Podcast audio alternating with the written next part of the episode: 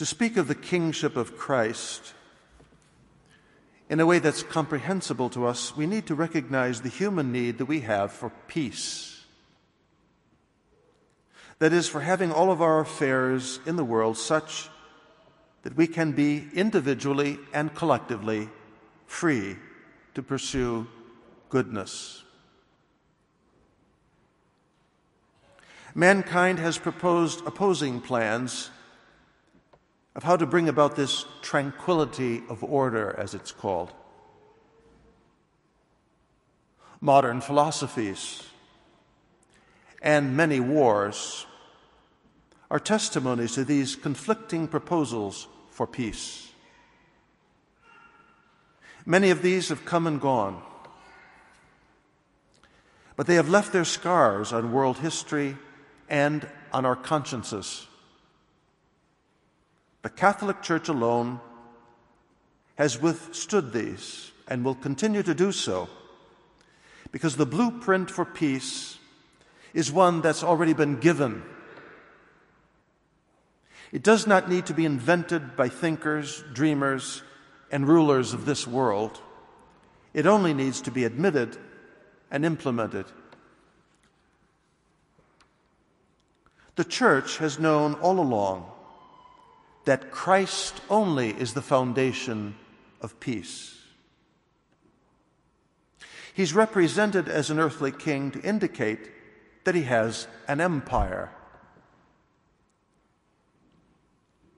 Christ is king in this analogous title. As kings are to this world, so is Christ to his kingdom. A kingdom that's not only spiritual, although it is that primarily, but also temporal, that is, in this world. This means that our Savior, by right, must not be excluded from temporal affairs. As king, he has a threefold power legislative, judicial, and executive. So teaches Pius XI, who instituted this feast for the church. By these means, Christ is to rule all men, individually and socially, which is to say, that they must be, each and every one, no matter of what nation or false religion, subject to Him, subject to Jesus Christ. This is then a sweeping, comprehensive expanse of the kingdom of Christ, not a selective, provincial, or sectarian reach. This means then that in making laws, in administering justice and operating human institutions, all men severally and all nations are obliged to pay honor and obedience to their one Lord and King, who is Jesus Christ. This is theocracy in the fine sense of the term. That is, a manner of government in which God is recognized as the supreme civil ruler. There were primitive and pagan societies that recognized this in principle.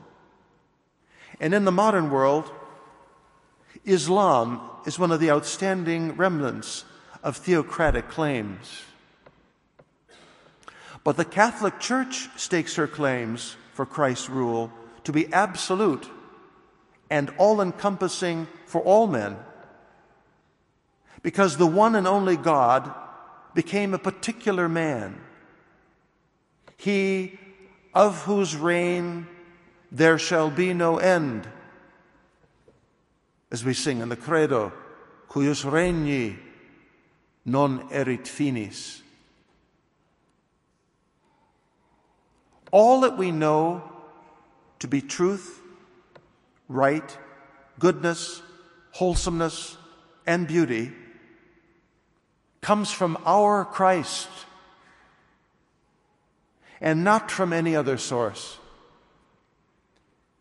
He therefore reigns in all men, at least to some extent in their minds and hearts, whether they know him or not. In other words, every true assertion of every man is some testimony of the presence of the one and same Christ in the mind. Every good act of any man and every aspiration he may have towards goodness is a witness to the presence of Christ in the wills of men. Furthermore, all that is genuine charity and every deed of human mercy is an expression of God who is love incarnate, that is, of Christ in men's hearts. And so, in this special sense, there's no escaping the theocracy of Christ. But he can be opposed. Besides Islam and the many ideological systems, religious or not, fabricated to dominate the minds and the nations of men, we in the Western world have the lethal plague of secularism, which is now successfully infecting our societies. This is an evil spirit that has been lurking under the surface for a long time, ever since the founding of the church, actually, but is now exposed to the full light of day. In essence, in its primary objective, secularism aims to subvert, to overthrow the empire of Christ, which is inescapably His, personally in minds, wills, and hearts of every individual, and corporately through governments and every other human institution.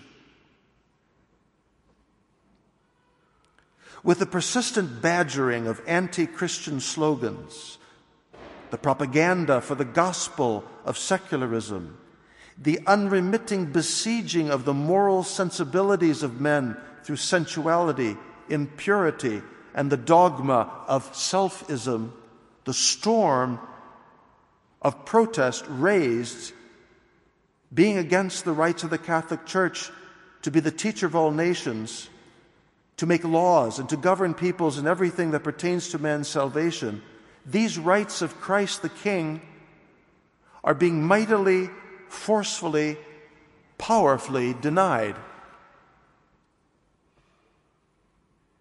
The initial and requisite step for secularism to succeed is to convince everyone, including Catholics, that other religions are on the same level as Catholicism.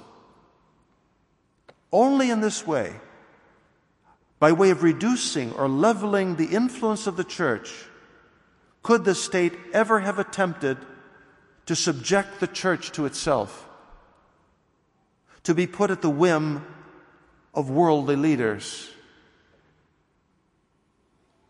Toleration is the key word of our time. But this is only an intermediate step. The goal to be sought is to dispense with God the elimination of the church.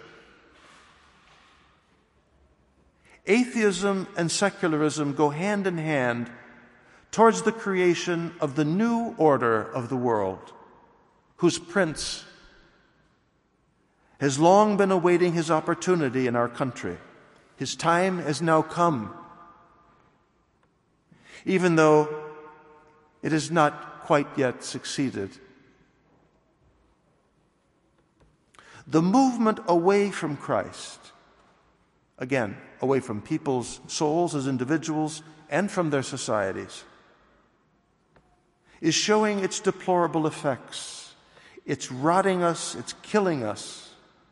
There's more discord litigation, crime, dysfunction in society than we can handle. As a consequence, the secular religion of the state must ever more forcefully assert itself to control every aspect of our corporate and personal lives. We're under siege. We're being enthralled, crippled by secularism in the Western world. And the results are inevitable. We've lost our peace. It's beyond our reach.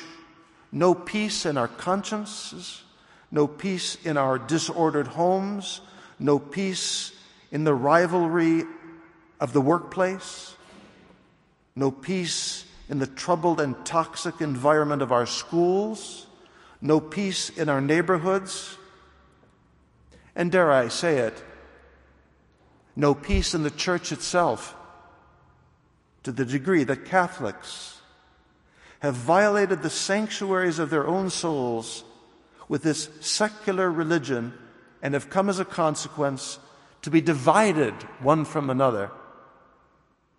Indeed, to have become separated from the Lord Himself. This is partly as much our fault as anybody else's. We've been too slow and timid to engage in the conflict. Or we have been opposed with weak resistance, allowing the enemies of the church to become progressively bolder in their attack. We, the beleaguered soldiers of Christ's army, have to fight under the banner of our King, fired up with apostolic zeal to win over once again the minds and the hearts of men who have become estranged from Him. We need to defend the rights of our King. This is the reason we have this feast day of Christ, who has been cast from public life who has been despised, neglected, ignored.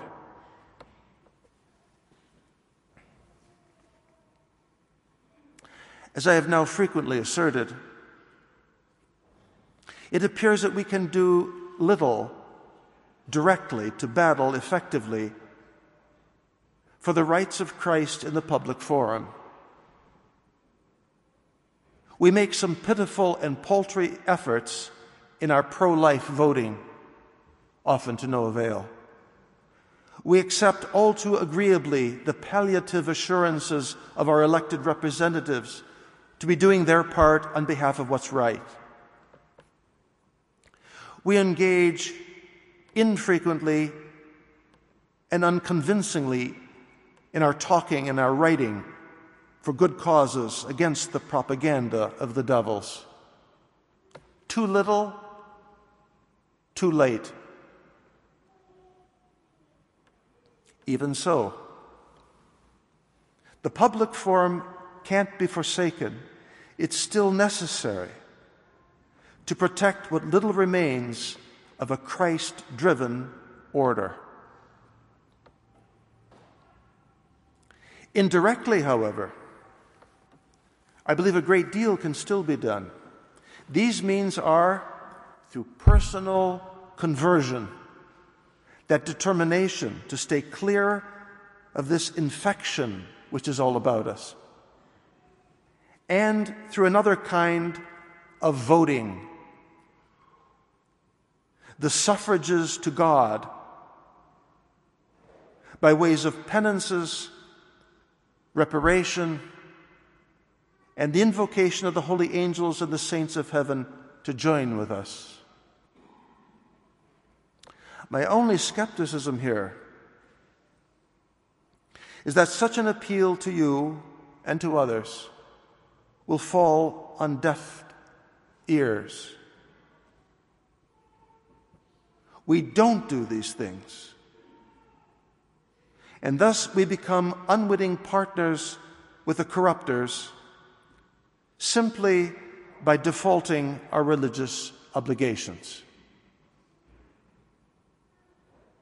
We're in a sad state, and the whole mystical body of Christ is weaker due to our negligence.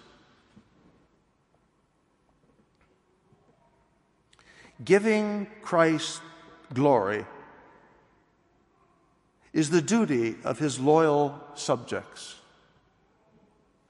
To be subject to Christ means to subject ourselves willingly, deliberately, to the rule Christ rightly has over us.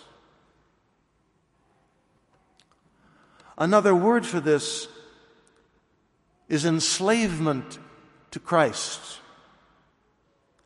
That may sound very disagreeable to our ears and repugnant to our spirit of independence. But it's not a foreign term to the gospel.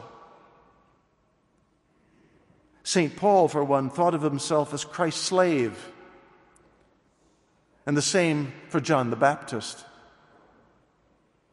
Enslaving our minds to Christ's truth enslaving our wills to His commandments, enslaving our hearts to His love. There is freedom. There is order. And there is peace. May His kingdom come. That is the kingdom of Christ, the King.